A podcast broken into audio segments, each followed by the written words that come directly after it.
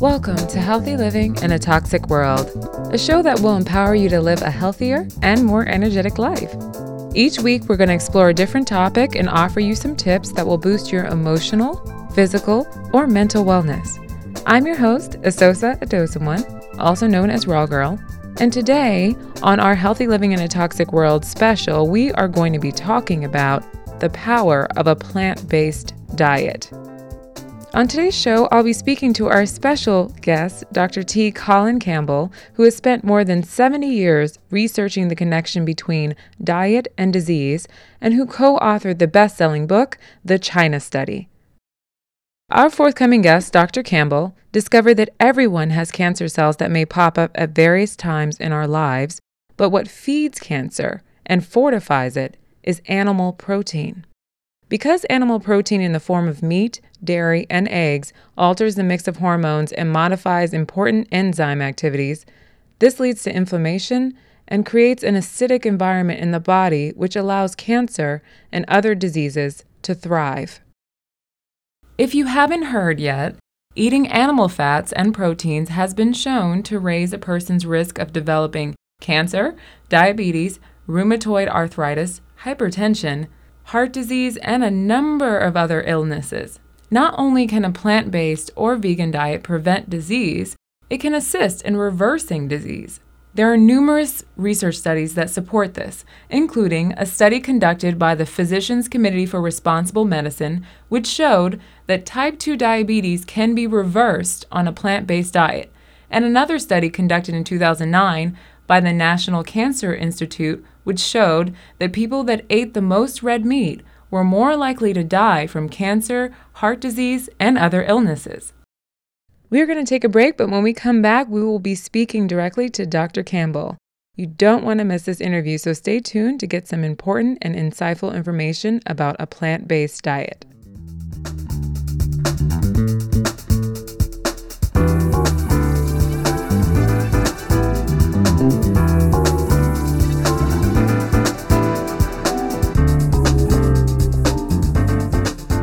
Is a Healthy Living in a Toxic World special, and we have been talking about the power of a plant based diet. We are getting ready now to speak to our guest for today, Dr. T. Colin Campbell. For more than 40 years, Dr. T. Colin Campbell has been at the forefront of nutrition research. His legacy, the China Project, is the most comprehensive study of health and nutrition ever conducted.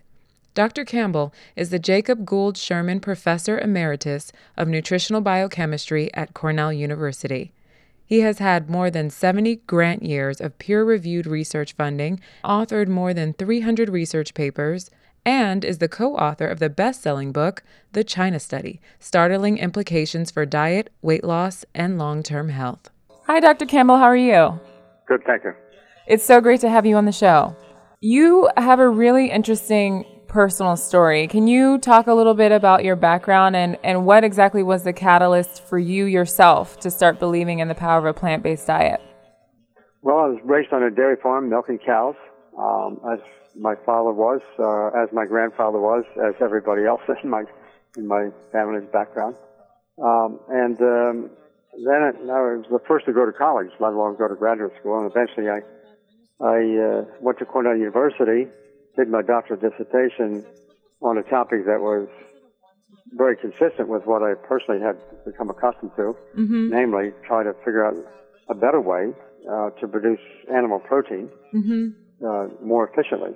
Because in those days, and I went along with that, obviously, uh, everyone thought that the best kind of nutrition really would come from a diet, a high protein diet, especially a high quality protein diet, which meant animal protein. So I, that's, that was my background, and then eventually, uh, after finishing my doctorate, or postdoctorate at MIT, I then uh, took a position at uh, Virginia Tech, got involved with my uh, senior colleague there, who became organized a nationwide program of feeding malnourished children. Mm-hmm. And uh, one of the main uh, concerns in, in for, among malnourished children was the question concerning whether or not they were getting enough protein right? Especially high quality protein. So again, uh, I was faced with the proposition that you know we need more protein, especially Right. these children.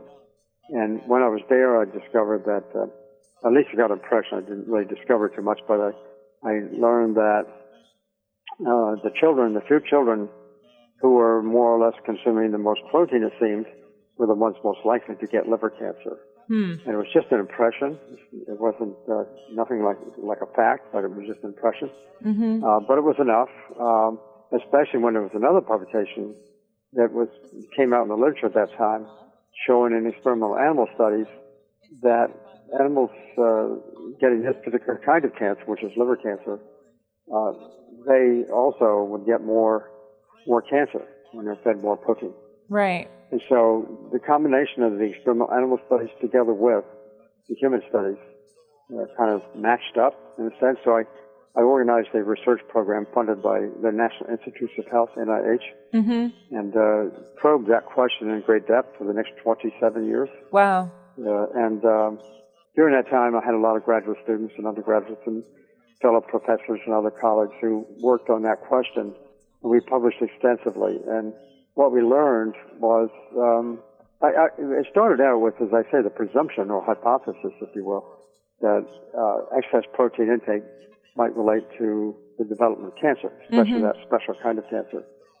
And so I learned a lot, uh, especially in on questions concerning the basic relationship between diet uh, and nutrition and cancer. And what what would you say are the the key revelations that you know the average person can learn from? Oh, several things. Uh, first off, when we consume protein in excess, Mm-hmm. uh, then uh, difficulties arise. And what I mean by excess is that in excess of the amount of proteins present in plant-based foods, vegetables, fruits, grains, if we have a good variety, good quality of those kind of foods, we have all the protein we need. We do not need to go to animal-based foods to get the protein. Mm. Um, and um, so, uh, as soon as we start putting animal foods in our diet, we're starting to get a bit of excess uh, protein. But then problems arise, not just because of the excess protein. In some cases, that maybe it's not the protein, but it's the other things that come with it. Because when we consume animal-based foods, we're not consuming the antioxidants and the complex carbohydrates Right. which also are important. So eventually it becomes a combination of just almost infinite or countless numbers of different kinds of nutrients working together Mm-hmm. to cause problems. And the problems weren't just with respect to the cancer that I studied.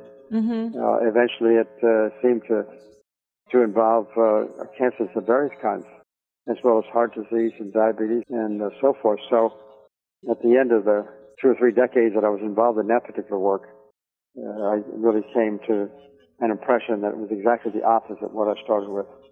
Wow. And then at that time, uh, let's say it was 69, so, you know, about 25, or, or maybe, maybe about 15 years later, I, I got involved in organizing a huge big study on humans in China Mm-hmm. uh, to explore in, in people and humans uh, the relationship between diet and disease as best we could. Right. It was an interesting, very unique study.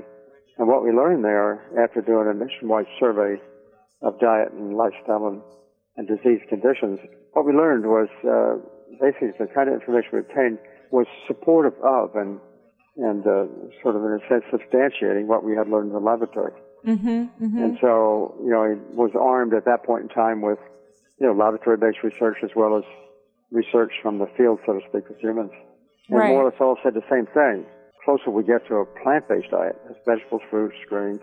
I should say a whole plant, whole foods plant-based diet. Right. Um, and, and, not, and not to add back, back a lot of the, uh, the three more devilish kind of nutrients, namely fat, sugar, and salt. Mm-hmm. In other words, you know, we don't need to add a lot of that stuff back. That means don't use fried foods. Uh, Right. Don't use a lot, a lot of pastries, you know, Right. and things like that that people put a lot of fat in, and uh, and sugar especially. Mm-hmm. Uh, and kind of stick with the whole plant-based foods. And at that point in time, I, I came across the, a man who's now a very close colleague of mine. Um, this is now already about 20 some years ago. Was Dr. Caldwell Esselstyn Mm-hmm. you know, surgeon at the Cleveland Clinic, and also Dr. John McDougall in California, two physicians who uh, told me about some of the work they were doing. And uh, what they were, what they had been doing in people was actually taking people who were ill, especially people with uh, advanced heart disease. And, you know, switching to a diet and gotten remarkable results, especially Dr. Esselstyn. I think it's really interesting, though, because most doctors and primary care physicians nowadays seem to have no knowledge of these things or, or just not be able to incorporate into their practice. Is there a way to change that, do you think? Excellent question. You're absolutely right. Uh, I, have given a lot of lectures. I've probably given about 500 lectures since mm-hmm. the book mm-hmm. came out in 2005.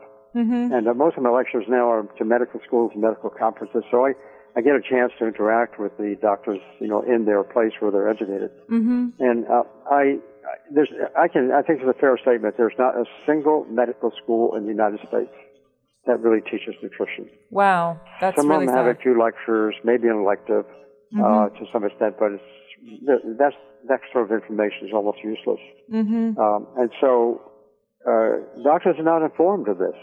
In a lot of cases, they aren't even given a single lecture. Mm. It, it, seems, and in the biomedical research community, which is my community in a sense, uh, and that's best illustrated by the National Institutes of Health, they have 27 institutes, uh, one for heart disease, one for cancer, one for diabetes, one for this and that, and two other things. And you, you know, there's not one single institute devoted to nutrition. Wow.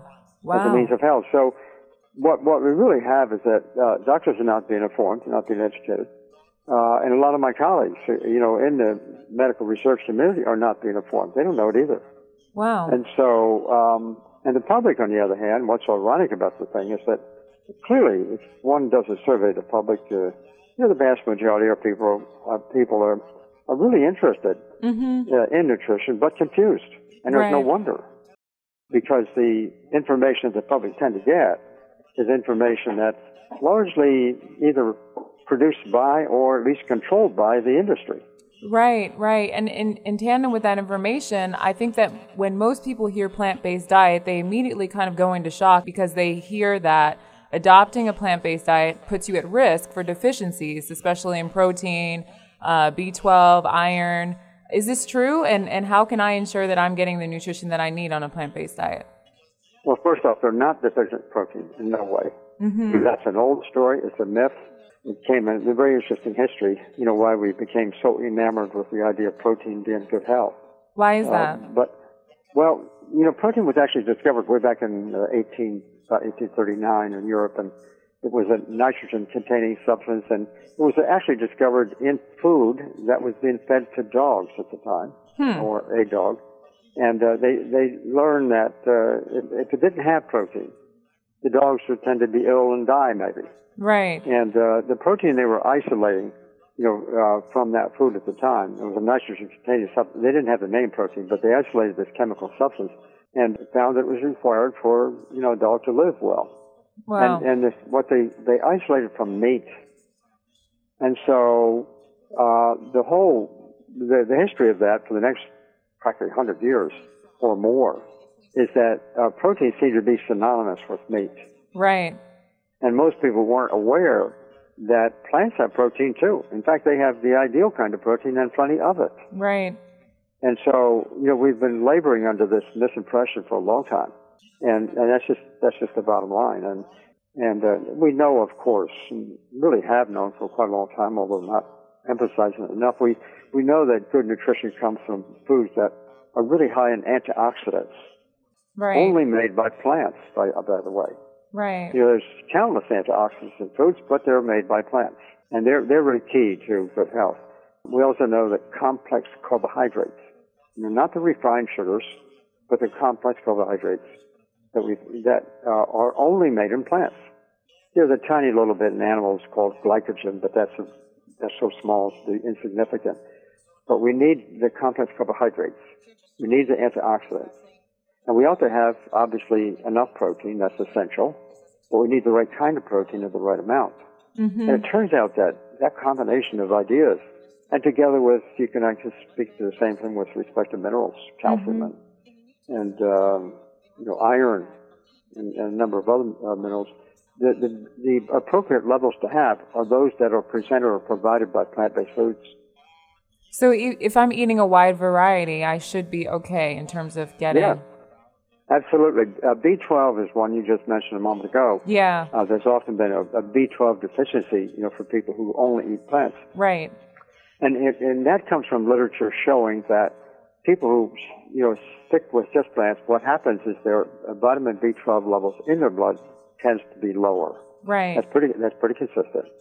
Um, that concerns people when, when they're low because if they get low enough, then uh, some problems, uh, you know, concerning anemia Mm-hmm. and a sort of neurological problem that, that, that may appear in some people who are really low. Mm-hmm.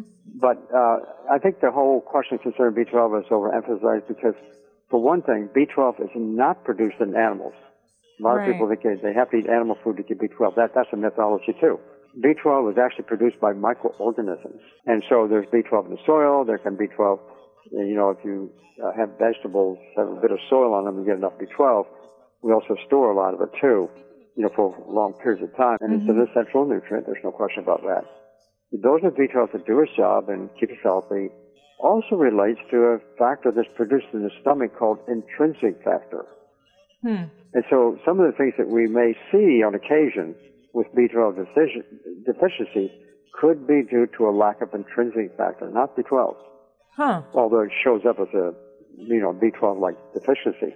And in those individuals, if you give a B12 supplement, and, and these are, re- this is kind of rare actually, Right. those individuals who come up with what appears to be a B12 deficiency, you give them some B12 and things tend to correct themselves. That's really But really it's not clear that, you know, they are really B12 because they not having enough B12. It's also possible that they're not having enough intrinsic factors. And that's an entirely different question. The kind of nutrients we consume Mm-hmm. um, are more than adequate, both in kind and amount, from plant-based foods. There's nothing in animal-based foods that we need by way of nutrients. Right. You know, and so, and I feel very comfortable saying this. I know it, it's a provocative statement for a lot of people. I've been saying it for some years now, but now I, as time passes, I get more comfortable with it because it turns out if you take a group of people Mm-hmm. and you just feed them plant-based, good quality plant-based foods, we cure their heart disease. It's amazing, even in late stages. Mm-hmm. The angina goes away. If they've got angina, that goes away in no time at all, in, a week or so. And if they have diabetes, you can just take, you can get them off their drugs uh, tomorrow, or at least in a week or two. Right. I mean, I'm saying that figuratively, but it, it, everything happens very fast. They lose body weight, their diabetes problems uh, resolved, heart disease problems resolved, and cancers.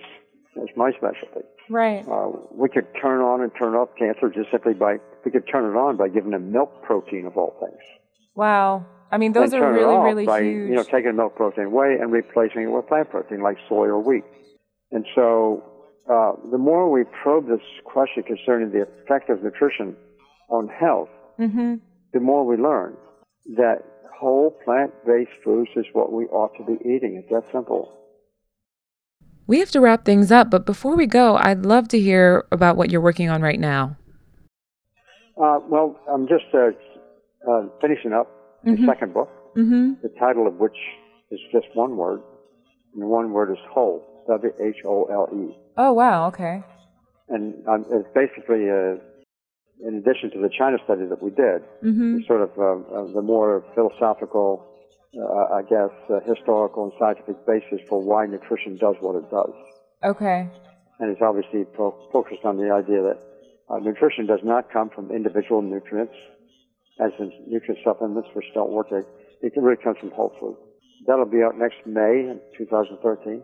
Okay, great. And uh, the other thing is we're working on this at my foundation, and in my name, tcolincampbell.org, uh, partnering with eCornell. It's a Cornell arm of electronic uh, online courses. We have a course called uh, Plant-Based Nutrition. It's actually a, th- a series of three courses. Mm-hmm. And uh, that we're excited about that because we really want to expand that, develop it into a number of different sort of topic areas concerning nutrition. And medical schools don't teach this kind of thing. So that's what we're doing. Thank you so much, Dr. Campbell. Thank you.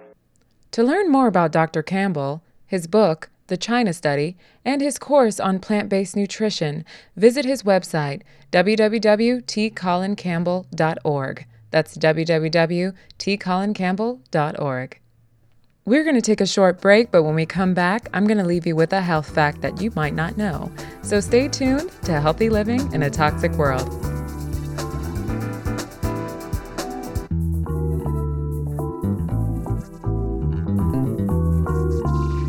Your kids are going for a bike ride, you make sure they wear a helmet.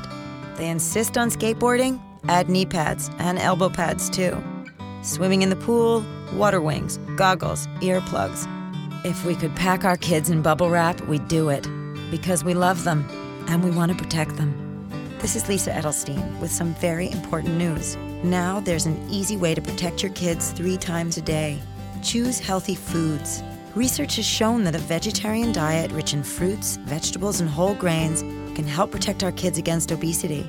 It can even help keep them from developing heart disease or cancer when they grow up.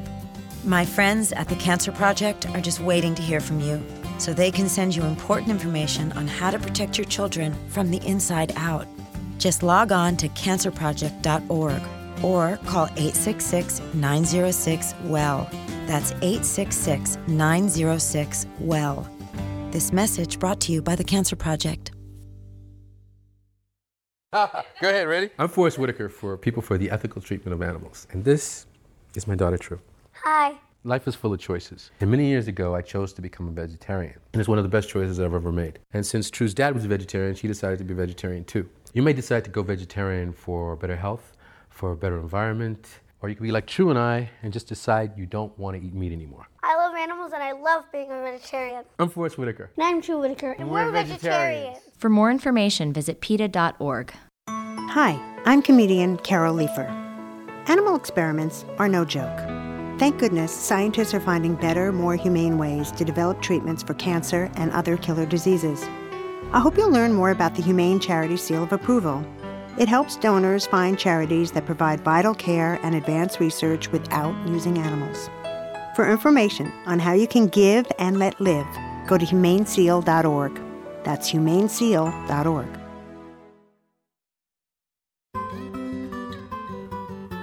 Millions of people all over the world go hungry while we waste our land and water resources. Did you know that raising animals for human consumption uses eight times as much water as growing fruits, vegetables, and grains?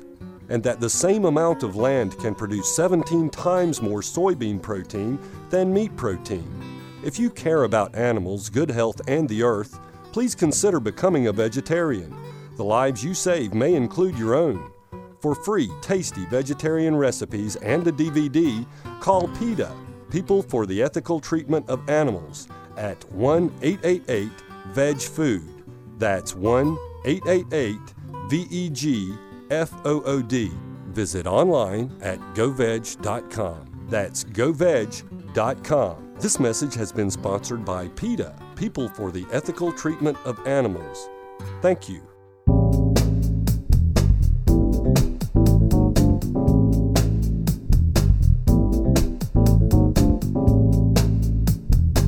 This is Healthy Living in a Toxic World, the show that empowers you to live a stronger, more energetic life through the foods you eat, the way you think, and how you live. We are back, and this is a Healthy Living in a Toxic World special.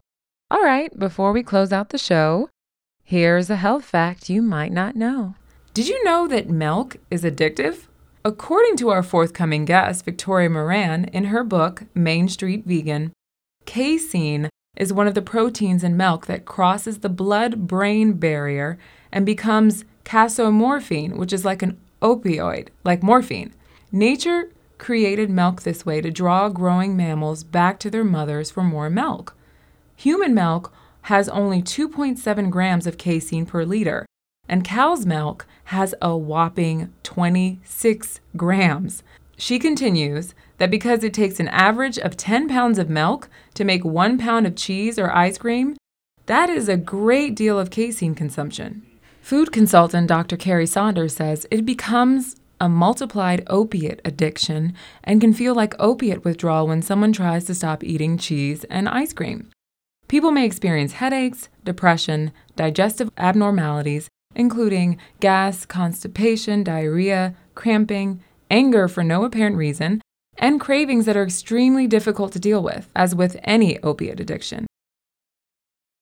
Okay, I really hope today's show was informative and that if you have not considered a plant based vegan diet, you won't be afraid to give it a try. By adopting a plant based diet and eliminating processed foods, you immediately greatly decrease your chances of contracting a serious terminal disease. And if you are sick, a plant based diet has been shown not only to alleviate many symptoms, but even reverse illnesses. Don't forget that in addition to all of that, a plant based diet also will help you maintain a healthy weight, glowing skin, and boost your energy so that you have more time to achieve your dreams and your goals. Albert Einstein once said, Nothing will benefit human health and increase chances of a survival for life on Earth as much as the evolution to a vegetarian diet. Is it time for a change? Take a good look at your lifestyle and diet and consider, at the very least, incorporating larger amounts of fresh, whole plant foods. If you are ready to take the plunge into vegetarianism or veganism, make sure to take your time and gradually shift your lifestyle. For long term success, plant based eating should be thought of as a lifestyle rather than just a diet. Well, that's all for today. If you're looking for more vegan lifestyle tips, tips for transitioning into veganism, or have a question for the show, visit my health blog, Raw Girl in a Toxic World. That's www.rawgirltoxicworld.com. You can also find Raw Girl in a Toxic World on Facebook and follow us on Twitter.